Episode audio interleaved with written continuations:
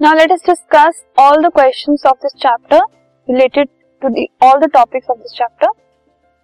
First question is which of the following is a plant hormone? कुछ options given है इनमें से plant hormone कौन सा है A insulin B thyroxine C oestrogen and D cytokinin तो इन सब में डी जो है cytokinin is the plant hormone this podcast is brought you by Hub Hopper Shiksha Abhiyan अगर आपको ये पॉडकास्ट पसंद आया तो प्लीज़ लाइक शेयर और सब्सक्राइब करें और वीडियो क्लासेस के लिए शिक्षा अभियान के यूट्यूब चैनल पर जाएँ।